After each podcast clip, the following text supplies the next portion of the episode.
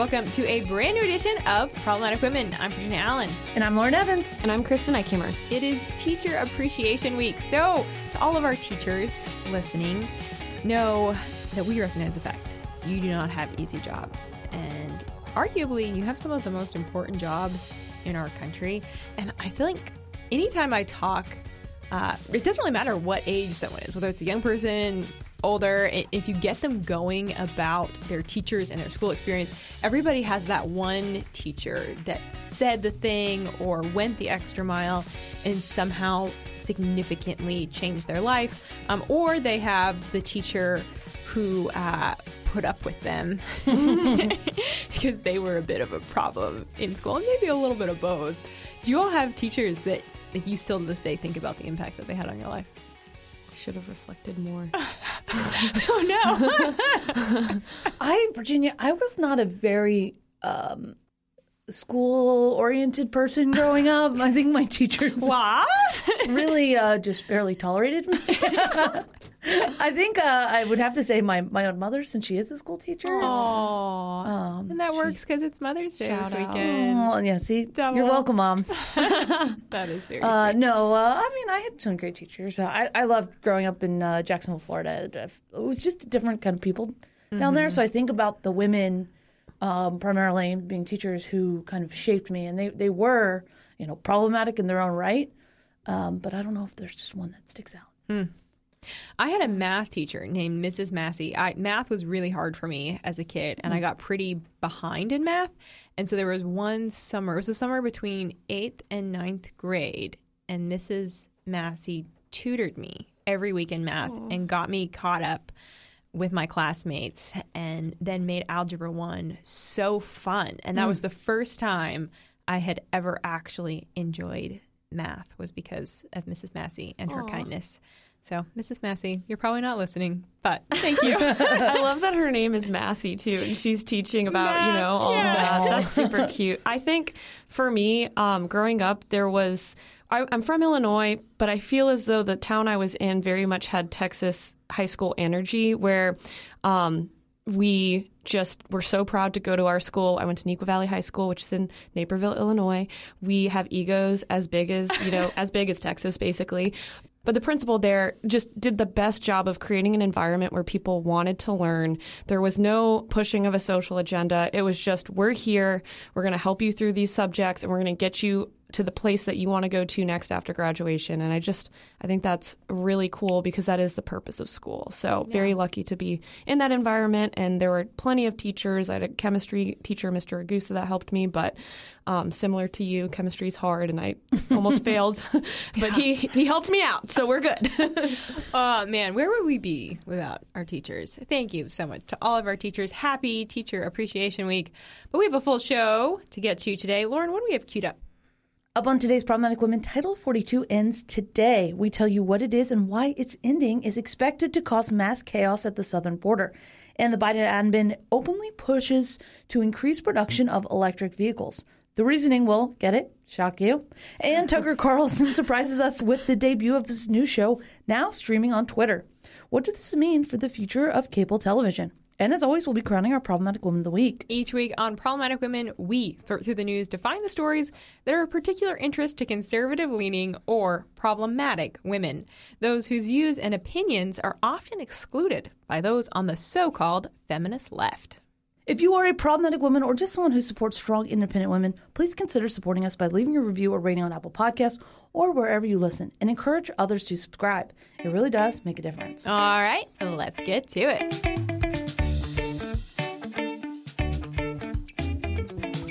So, the first time I ever went to the southern border, I think my biggest takeaway after that trip was for all intents and purposes, we really don't have a southern border. And I wrote an article saying as much. And I think you hear in the news and you see the pictures and the images of individuals crossing the border. But when you're actually down there and you see it, you realize oh, this is like a well oiled machine where illegal aliens are crossing, often in, in mass. They're picked up by Border Patrol, they're processed, and it happens every day, all day long on the southern border. Uh, and our poor Border Patrol agents are, you know, they do their best, but really their hands are tied because of the current administration and the limitations that have been put on them to where they really actually can't enforce the law. They can't do their jobs. I've stood with Border Patrol agents that have told me we just want to be able to do our jobs. Well, there has been a policy in place known as Title 42 that's essentially, I think the best way to describe it is like the last line of defense to have some form of control at the southern border. So during the COVID 19 pandemic, something called Title 42 was put in place. It's a public health measure that has allowed Border Patrol to quickly expel illegal aliens uh, from some illegal aliens from the southern border. Not all, but some. And that policy ends today. So when it ends, we're expected to see rapid, rapid. We, have already been seeing it. That this week there's been increases, but that's just expected to rapidly increase even more to where we'll likely be seeing projections of about 13,000 illegal aliens a day crossing the border. Uh, if you do the math out, that's 390,000 a month. That's more than the population of Cleveland coming across our border every single month. And I mean, you just the numbers are, a little hard to wrap your, your brain around. Uh, already, just in this fiscal year, which started in October, we've had 1.2 million encounters. 1.2 million people have come to our southern border. If you go back to the year 2020, the final year of the Trump administration, the final fiscal year, uh, there were less than 560,000 encounters. And already this year, we've had 1.2 million encounters. So things are, are changing rapidly. And right now, honestly, it's just sort of bracing to see what is going to happen at the southern border. Uh, but everyone, both Republicans and Democrats, while they have very different views on what should happen next, everyone agrees that the situation is uh, not sustainable. There's just a lot of different opinions on uh, what should happen in order to fix the issue uh, or uh, quote unquote fix the issue because the Biden administration has not actually put forward legitimate solutions to fix it. But uh, you know, I I think when you look at the Biden administration's handling of the southern border, I have to say there's really only two options here. Either the Biden administration is embarrassed. They don't want to admit that rolling back all of the Trump administration policies on the border was the wrong thing to do. And so they're just sort of like, all right, well, we've made our bed, so we're going to lie in it. Or it's intentional. They're intentionally allowing literally hundreds of thousands of people to come into our country illegally. And I don't see any other options. Do you all? Oh, yeah, it's 100% intentional. Uh, I've been to the border before Biden was president, back when we had President Trump, and they were they're building the wall, and that border trip was completely different than any border trip that I've been on afterwards, mm. where it was like they're taking down the wall, right? They mm. are not only physically taking down barriers. I mean, they ended up stopping doing that because even the Biden admin realized that stopping wall construction was a bad mm-hmm. idea. Um, but they're they're doing everything that they can to just let open immigration come into our country mm-hmm. while trying to gaslight the American people that they're they're doing what they can. They they say like it, immigration is down like ninety percent or something, and that's complete lie, right? It they're is. they're just saying that people are now coming through ports of entry, and they're not counting that as people coming in illegally, but they, they are still coming in. Yeah, because those people are still paroled into the country. They're still landing in cities like New York and Chicago, and sleeping on the streets, and you know, causing causing issues and it, it, just the numbers aren't sustainable. We are a nation of immigrants and that is beautiful. These numbers are not sustainable and what these individuals are doing is breaking the law. And i think what's important too is we are a nation of immigrants that immigrated here legally, legally. and were processed and went through the proper procedures to become an american citizen. Um, one thing i will also point out is states have been you know, they have felt empowered by their citizens. They're listening to their constituents and they're creating really amazing solutions in Arizona. We saw them using the the trucking shipment containers to build a physical wall because the Trump administration, you know, they empowered and like really made citizens aware of the need to create that physical barrier. So I think what's really important here is that a lot of voters out there are okay with this. Um, I'm not exactly sure what the polling looks like, but the fact of the matter is there are creative solutions that don't cost as much money. We've also got the the funding for the wall. We pretty much completed that whole process of funding during the Trump administration. We're literally just moving backwards. And for what? Because we want to seem all inclusive. What exactly is the narrative here? Because it just seems like a discombobulated mess and excuses from the Biden administration. Well, it is that. It is a discombobulated mess. well, and I want to speak to a very probably sizable group of problematic women audience uh, who really, um, I think, feels a lot of sympathy and empathy for these folks that, mm-hmm. that you know we were we are so blessed to be born in America and yeah. have the privileges that come with American citizens. And you look at these people and you really do want the best. And I mean, totally, our Christian heart should want to help as many people as possible. But this is as bad as it is for America. This is worse for these people who are migrating into our country. Mm-hmm. There are 85,000 migrant children who have entered the United States that our government doesn't know where they are. They mm-hmm. are just m- missing in the system.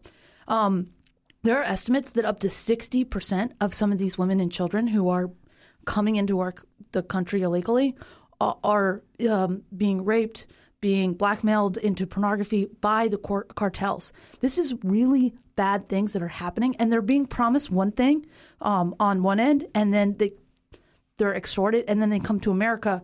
And I don't think a lot of them even understand how they're breaking our laws because the cartel is really brainwashing them, and they're they're extorting these people, and it's a big business, and that is why it's kind of the Biden administration letting this happen is is not only disingenuous to the American people, but it really harms the people that they're claiming to help the most. Yeah, you'd think that this would be, if any other administration that was conservative was in charge, you'd see the New York Times or other, you know, not so friendly outlets saying that this is a crime against humanity. We saw Mayorkas during his testimony literally say he didn't know what the wristbands were. Um, and for those of you not aware, the, the cartels use wristbands to keep track of the people that um, largely, you know, are traveling with them. And so it, it's just there is an understanding there. There's a lot of I'm not going to answer these questions because I know the truth and you can't handle it. But it, it's just pretty sad. And I think something else. We have some uh, some colleagues down at the border right now, and they actually went through a briefing. And one thing that our security officer here at Heritage said is you have to be careful about like your own safety but also your your health because a lot of these people mm. have been traveling for weeks months and they're just not clean you know and you're going to get sick and they have some serious respiratory diseases that they're dealing with and there's that scary factor to it when you go down to the border but there's also you have to be careful about who you talk to and I'm sure Virginia you can relate because you don't know who you're talking to. Are they being trafficked? Are they, mm. you know, are you going to be attacked because a cartel member sees you as a threat to their business? Because that's what it is mm-hmm. at the end of the it day. Is. Mm-hmm. It is a business mm-hmm. that they mm-hmm. are funding, and and it's disgusting, and it is terrible that the Biden administration won't even answer questions on this or take accountability because at the end of the day, we had solutions in place, and Republicans continue to offer solutions. Meanwhile, the Biden administration is like, hey, it's okay. Don't look over here. We're fine. Mm-hmm. We're fine. The Biden administration is actually too busy on focusing on quote unquote junk fees for airlines. Like, you know, like those dang airlines. yeah, like where where are their priorities? Their priorities lie in trying to get quick wins right yeah, now. Yeah, and that's they, it, and they, not actually address the major yeah, issues. They think that by telling Americans like, "Oh, we're helping you," like, no, I can go on kayak right now, find a ninety dollar flight. you know, like, no problem. it's not top of my list right now, but thank you for your concern. Well, speaking speaking of, of solutions and trying to address the the problem at its core, so uh, Republicans in the House they have put forward uh, a package that they are going to be voting on today. It's a bill that addresses a lot of the situation at the border. It includes things like restarting construction on the border wall, ending catch and release, uh, additional resources to support Border Patrol agents, local law enforcement, increasing technology. We actually have a ton of technology already at our southern border that's literally just not plugged in. Like someone just needs, the Biden administration just needs to plug it in, but has refused to do so. So um, this is really a, a pretty broad uh, plan that includes so many, so many factors to be able to address what's happening at our southern border, address the crisis. This bill is expected to pass in the House. Uh, I did an interview earlier this week with Senator Rick Scott of Florida, and he said that his best guess is that this bill won't even be taken up in the Senate because Democrats control the Senate. And even if they did take it up, President Joe Biden, the White House has already said that Biden will veto it. So unfortunately, it looks like this bill is dead on arrival. But as as responsible lawmakers, I'm still glad to see that Republicans are putting forward a plan. I, I think for two reasons. For one, uh, when when we have elections, when things change, they need to be ready to implement plans right away. So it's good to have things prepped. But then I think it also allows the American people to see where their lawmakers stand.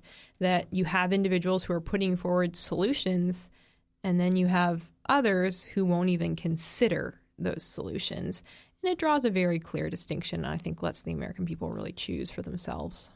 And I mean, hopefully, that the election in 2024 will, I think, be a lesson for these Democrats, right? That that these putting American citizens in danger is going to come back and kick them in the behind. And the, the Republicans are, are showing that when we can pass something like this, we are not going to just throw some money at a border wall. We are going to have serious reforms, and I think the American people really do appreciate that. Mm-hmm.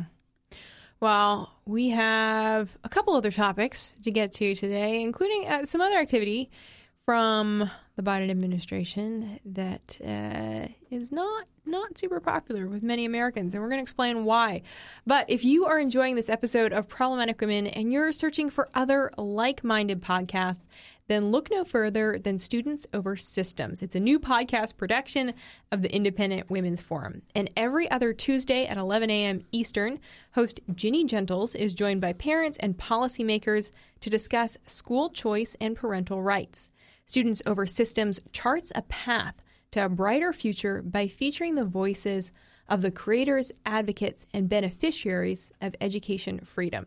And if you can't wait for that new episode to drop, then you can listen to past episodes at IWF.org or you can just search for Students Over Systems podcast in your favorite podcast app. Biden's Environmental Protection Agency announced its toughest auto emissions limit yet in a rule that would ban most new cars and trucks that don't run on batteries. The rule would require as much as 67 percent of all new vehicles sold in the U.S. to be all electric by 2032.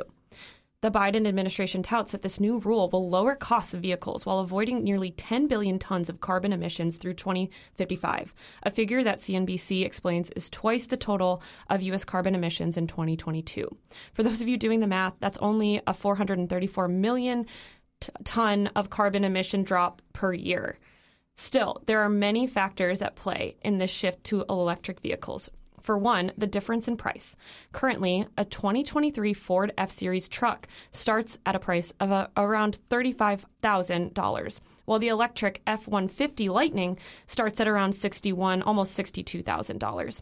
A Tesla Model 3 can go for anything around $43,000 as a starting price compared to a 2023 Toyota Camry's price point of around 27,000. Average Americans just can't afford this price difference. In fact, a 2022 Kelley Blue Book report even showed that EV sales account for only 5.8% of all new vehicles sold. And that's up from 3.1% the year before. So these are largely not a, a great share of the market right now and, and it's going to be a huge shift to go from 5.8% to nearly 67 i mean that's literally 60% that we're trying to increase it by um, for all new car sales and while it's nice to hear that these cars are saving the environment, one thing the Biden administration doesn't tell you is the amount of carbon emissions it takes to produce each of these batteries. I dug a little deeper and found a 2022 study from MIT where they found that it takes anywhere between 2.6 and 16 metric tons of carbon dioxide to produce the lithium ion batteries commonly found in Tesla Model 3s Elon Musk has done a really great job scientifically to reduce carbon emissions. Like I, I, will applaud his, you know, ability and commitment to to trying to lower carbon emissions um, through the creation of these batteries. But a lot of other companies, especially the big ones, are not taking the same precautions and are not as committed. Um, so it, it really, it, I'm not entirely sure what other battery production looks like, but it, it can range from anywhere from 2.6 to 16 or even more. They just don't have the numbers yet. So the report goes on to further explain other factors like the power grid used to recharge vehicles also contributing to these carbon emissions. And that's much greater than the uh, carbon emissions that we see from the, the battery production. And that's a continual use that we will see because you need to plug in your battery and you need to recharge it. So it's hard to say what the exact outcome looks like for this hotly contested rule should it go into effect. But as a self proclaimed car guy, according to the White House, you would think that Biden would realize it takes a lot more to structurally change the American automotive environment than just a regulation. Like, Americans are not going to give up their most prized possessions, which in many cases is their car, just to, you know, switch to a, a more energy efficient. It's just unrealistic. That's consumer behavior that, you know, an economist would even support. Now, the retort we're hearing from the White House for the, the high cost of these cars and just the lack of consumer interest is that they will be providing $9.7 billion in subsidies used to help counter the higher cost of these cars and just to get Americans more interested and more used to seeing these electric vehicles on the road.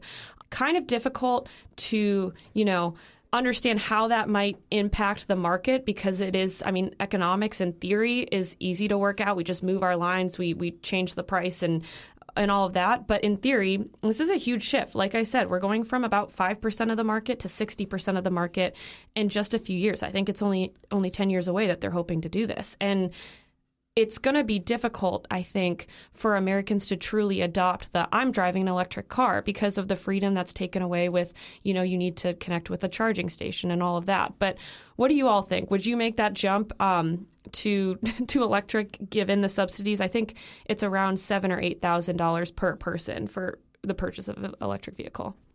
You know, I have no problem with anyone who wants to drive an electric car. I just don't want to be told that I have to. Mm. like I I will pick which car and since I'm cheap, I will probably pick it based on price point. So, uh, if if it's a if it's a good car that'll run well that can uh, can get me from A to B safely and it's it's the best price point, whether that's electric or, or gas, I'll consider buying the car, but it needs to be as the consumer. That's my choice. Mm-hmm. And I think you know the the power and the beauty of economic freedom is put the options out there and may the best one win like free markets is survival of the fittest so if electric cars really are better you know, it might it might take 50 years, but eventually the American people will see that and they'll start buying them. If it's the best product on the market, it will be consumed. If it's affordable, it will be consumed. Government, stay out of it. Ooh. Well, and get this, like everybody's been here. You it's 8:15. You have a hour drive to work. You're out of gas, and what do you do? You quickly stop in the gas station and it takes like five or 10 minutes and you're five or 10 minutes late and you show up to a meeting and you say, I'm sorry, I'm five or 10 minutes late. You I blame need- it on traffic. Yeah, you blame it on traffic.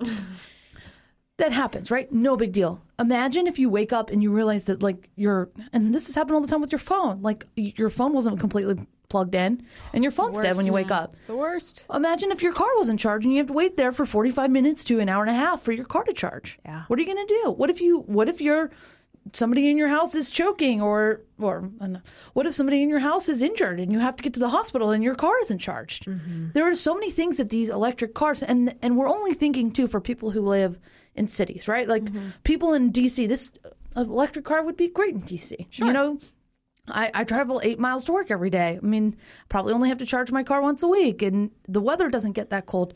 But if you live out in the western side of the United States, batteries do not work as well in cold weather. That is mm-hmm. why I'm sure most people realize that their phone, when it's cold, dies faster. They don't know why. Uh, it has something to do with electrons. I'm not that smart. But it does have to do, like when batteries do not work as well in cold weather. So Also, those states very large, so these batteries already don't work as well. There's not as much of a population density where it makes sense to put in these chargers, and so they're they're forcing this one size fits all solution. I mean, I think of my sister down in rural Georgia. It does not make sense for her to have an electric vehicle in her driveway. She has to drive long distances to get to the store. She'd be charging her car every other day. So I really think this is, again, the Biden administration doing something to please a very small, very rich portion of the society and forgetting about the everyday American mm-hmm. and really forgetting about the really making America what it was of if you just let people you, you identify the problem, American citizens will find the solution and will want the best for our country in the long run. Mm-hmm. Yeah, I think that's so important too. It, it really is a a rule that is targeting you know those that are that are wealthier that can actually afford these cars. Um, Travis Fisher from the Heritage Foundation recently wrote a piece where he explains one of the reasons. Actually, also I brought up the prices. He explains that the difference in price actually would allow Americans to buy a luxury car um, if they spent the same amount on a, a, regular gasoline car. So instead of a Tesla, you could get a nice Audi or a Porsche. Like that's that's the difference. And I mean, there are attempts to make electric vehicles more affordable, but a recent poll actually showed that 79% of the electric vehicle tax credits claimed were by households earning over $100,000 annually in gross domestic income. That's not an average household income. I'm, I'm not exactly sure off the top of my head. I think it's 70 something, but that's absolutely ridiculous that they're getting it. It makes sense because they're the ones that are actually able to afford those quote unquote luxury cars, or in this case, electric cars, which at the end of the day should just be considered luxury cars um, because they're of their price point. But I think to your point too, growing up in the Midwest, it was so difficult for me to go home sometimes because I couldn't spend, you know, it wouldn't be a five minute trip to the grocery store. It would be mm-hmm. closer to 15 or 20. And I was going through cornfields where there wasn't mm-hmm. much, you know, like yep. built up. And I'm imagining, you know, the F Ford lightning uh, truck, you know, trying to plow something or bring something through a field. Oh like, gosh. what if it just craps out on you, you know, or in the middle of the winter. Like it gets really cold. I survived the snowpocalypse in Illinois back in 2014 and it was horrible. Would my if my car didn't start and I had to just sit in, in that like my car, I would have cried. I would have called my mom. My battery probably would have been dead in my phone because of how cold it was and I, I would have been stranded. So I think there's a lot that the Biden administration sitting in Washington, D.C., where there's a Tesla in City Center, there's EV stations at every uh, big major apartment complex, and in some cases, I don't think Heritage has EV charging stations, but I've seen some in other shopping centers. Um, my boyfriend actually has one in his apartment complex too. So they're very readily available here in DC. But go out to Illinois, go out to, you know, Idaho, Nebraska, and I don't think that you could stop at your local bar and also charge up your your um, car. And to your point too, 40 minutes to an hour. There was a company that I worked with while at NASA. I worked with a lot of entrepreneurs that was trying to make money by providing services to people that were waiting on their car to be done charging. And it looked kind of like an Uber Eats. That's actually smart. It's super smart because the Biden administration wants us to have 67% electric vehicles, new vehicles. Um, but yeah, no, I just, I think that this is lining the pockets of the rich. It's really out of touch with everyday Americans. And kind of like the border issue, I hope that they see that and they take that to the ballot box in 2024. But that's the point. The point is that the people out in America don't matter to these elitist Democrats, right? They don't matter. They are they are deplorables. They are they will figure out I I am better. I know better, and these people will be forced to figure it out. Yeah. Last point, really quick, is how China benefits from all of this. Because I was telling Virginia about the story yesterday.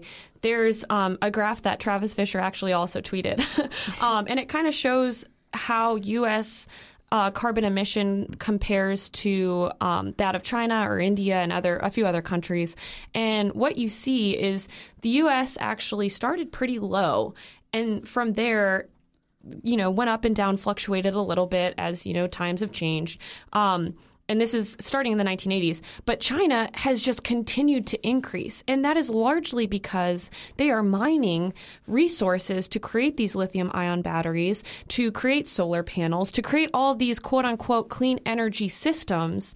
Yet they're contributing more carbon emissions than the U.S. by like I don't even know how much, but the the graph we'll post it on problematic women's Instagram. It is significantly higher than the United States, and so is India's, and that is because they're not following you know the UN's climate agenda, and they don't really care about the impacts because at the end of the day, money pays more than climate change, you know, and, mm-hmm. and clean climate, the Green New Deal is really just you know giving green to China, so mm-hmm. it's mm-hmm. difficult to see. Um, but that's kind of the state of our electric vehicles. Again, not hating on anyone that uses them. I think Teslas are awesome. Yeah. But You drive one, live your best life. but don't Drive force that. us. Yeah. I love my Jeep Cherokee and I will continue to drive it until I run it into the ground. I think that's the thing. Let people choose. So, speaking of choices and giving Americans choices, many Americans are choosing not to watch cable news anymore. We have seen that trend for a while, but especially they're choosing not to watch Fox News at 8 p.m. That's Tucker Carlson's old slot. Tucker Carlson's show was, of course, recently canceled on Fox News. We talked about that a couple weeks ago here on the show and how it was so wild that he spoke at the Heritage Foundation Gala and we heard him speak. That was Friday night. And then on Monday morning, we learned that his show has been canceled. And uh, everyone was just so shocked because Tucker Carlson's show has been the most popular on Fox News for a long time and really, really helped their ratings. Well, now we've heard that ratings are down by uh, by about fifty percent in that eight p.m. hour. But everyone has been asking, what is Tucker Carlson going to do now? Where is he going to host his show? Is he going to join a new outlet? Well, we learned on Tuesday he's not joining a new outlet.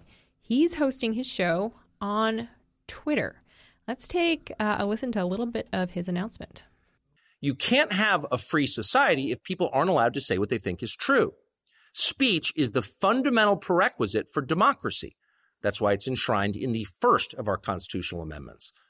Amazingly, as of tonight, there aren't many platforms left that allow free speech. The last big one remaining in the world, the only one, is Twitter. So I was fascinated by the fact that he chose Twitter. Some people predicted this and saw it coming. And we actually had a piece in the Daily Signal predicting this, that he would choose Twitter. I was personally surprised because a lot of his audience is uh, is boomers.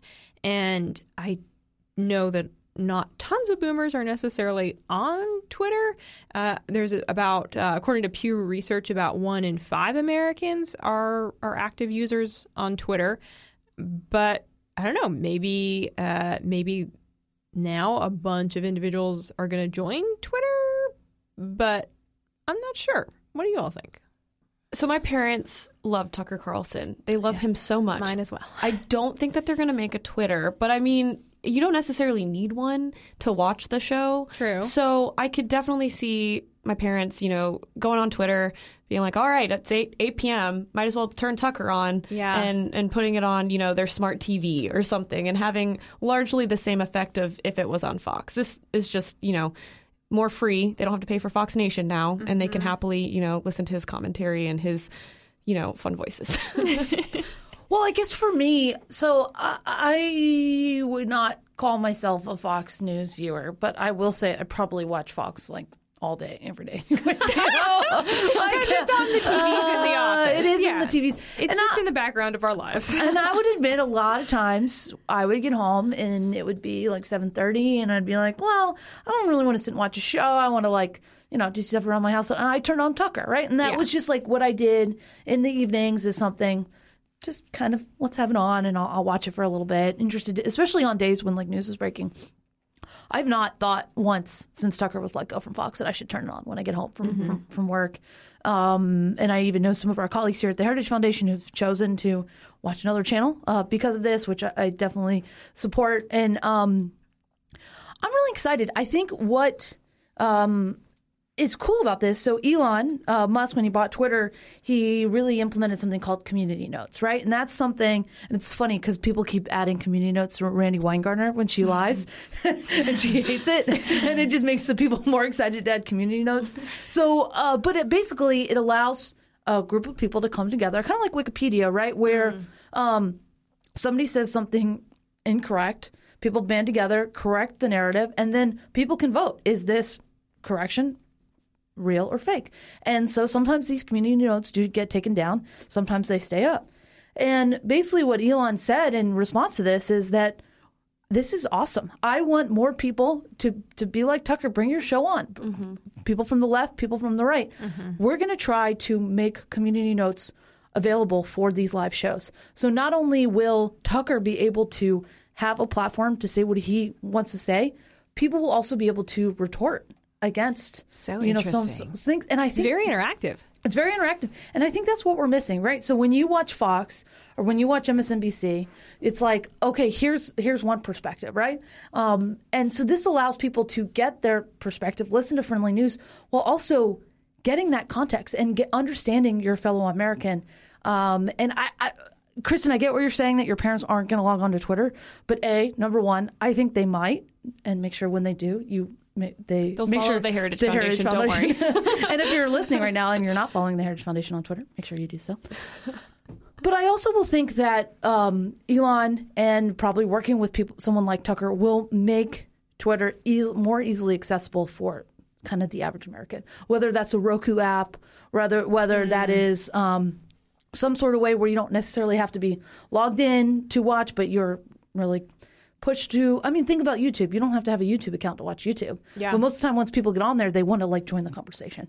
So uh, my guess is that tucker has such a um, committed audience and you, and you it, literally that video came out and within like 20 minutes it had like over a million views It was insane. it was insane I was like, wow, man, that's a model. Yeah. That- that's a goal to reach for here at the Daily Signal. That we're gonna have that kind of. yeah, well, and I think what's important to remember is he is his own brand, which is so cool, you know. Yeah, he and is.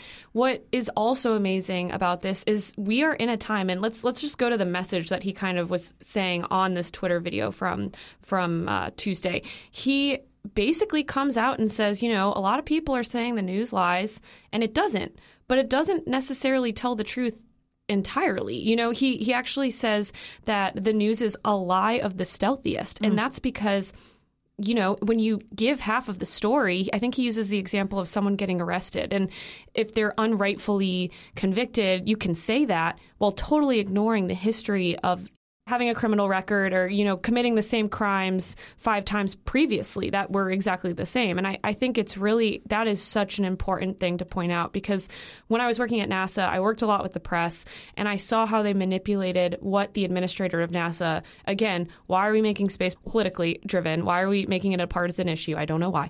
But I would see how they would take, you know, a five sentence paragraph that a leader in the Trump administration would say and parse it down to one sentence to make them look either politically motivated, like a liar, like they don't know what they're talking about. And that has been the model of news nowadays. It's all about what does the consumer want? And sadly, a lot of consumers that consume the news want to hear that Trump is not, you know, a good guy and that, you know, other political figures that they don't like are not good and should be indicted for whatever reason. I listened to Politico Playbook this morning and I have a really good friend that works there.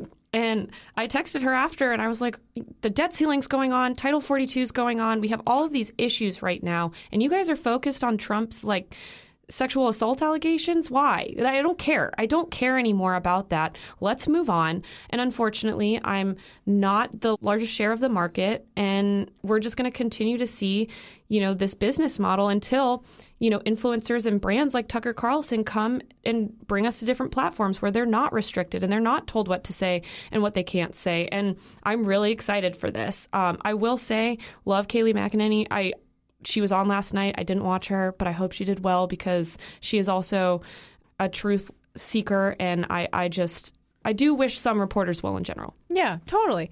Well, I- I think the question that I have with all of this is have have we just witnessed the death of cable news? It's been going out, but did did Tucker Carlson just officially give it the final blow? And this could be the the real beginning of the end. Yeah, but I think we talked about this last week too with the the late night show individuals, and I think what's cool is we're going to see a make it or break it moment for all of these people. Like they've largely relied on these platforms. And now, you know, Tucker's embracing his inner influencer self. He's not, you know, necessarily doing get ready with me videos, but he is, you know, taking us along for the journey that is him, you know, like becoming more independent. And the late night show people haven't really been doing that. So maybe we'll see a shift too in real reporter integrity. And I'm very excited for that. Mm, that would be great. Well, stay with us because up next we crown our problematic woman of the week. And I'll never forget just being fearful for my life. Getting phone calls, emails, protests outside the shop. I remember sleeping on the floor of my bedroom, seeing the headlights driving by, just wondering if someone was going to carry out on some of the threats that I had seen in emails. Here I am on this journey, hopefully to protect not only my right to speak freely, but everyone's right to do just the same. You've just listened to a sneak peek from our brand new documentary about Lorie Smith She's a web designer who the state of Colorado wants to force into creating LGBTQ websites and other content that directly violates her beliefs. We spoke with her and with Christian Baker Jack Phillips about their cases and about what's at stake for the First Amendment.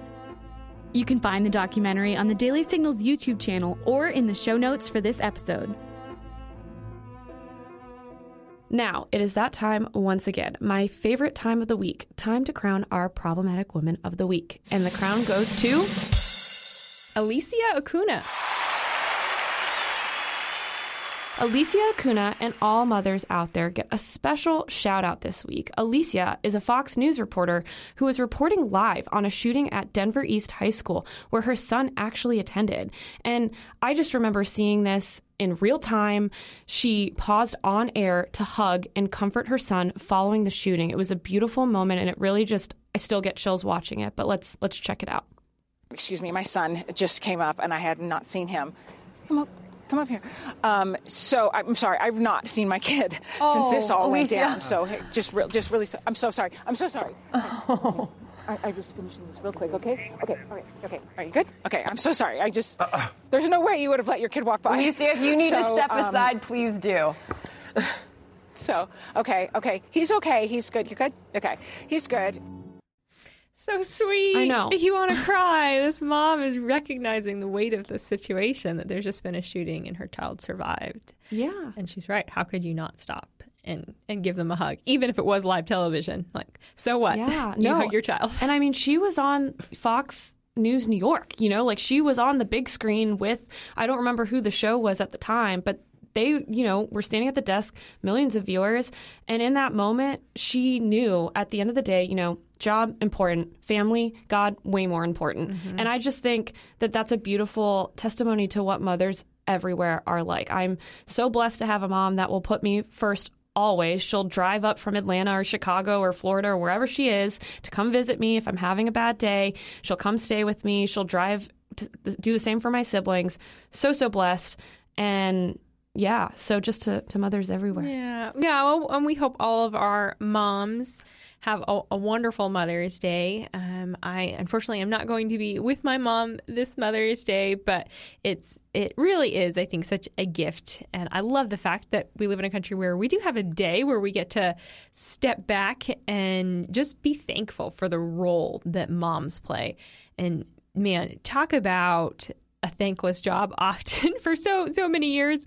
Uh, you know, when when you're a little kid, you don't necessarily realize all of the sacrifices that our moms make for us. But as an adult, I've stepped back and just realized, wow, my mom laid down so much for my sister and I, and it's just kind of incredible to realize that and you realize the weight of it.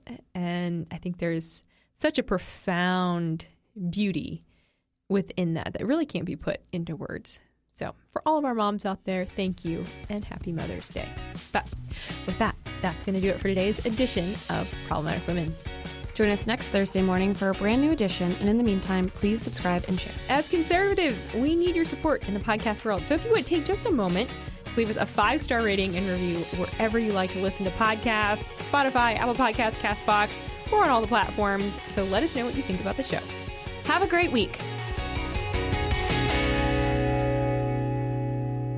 Problematic Women is brought to you by more than half a million members of the Heritage Foundation. It is a product of the Daily Signal produced by Lauren Evans and Virginia Allen. And be sure to follow Problematic Women on Instagram. We produce Problematic Women in remembrance of our dear friend and former co host, Reed Payton.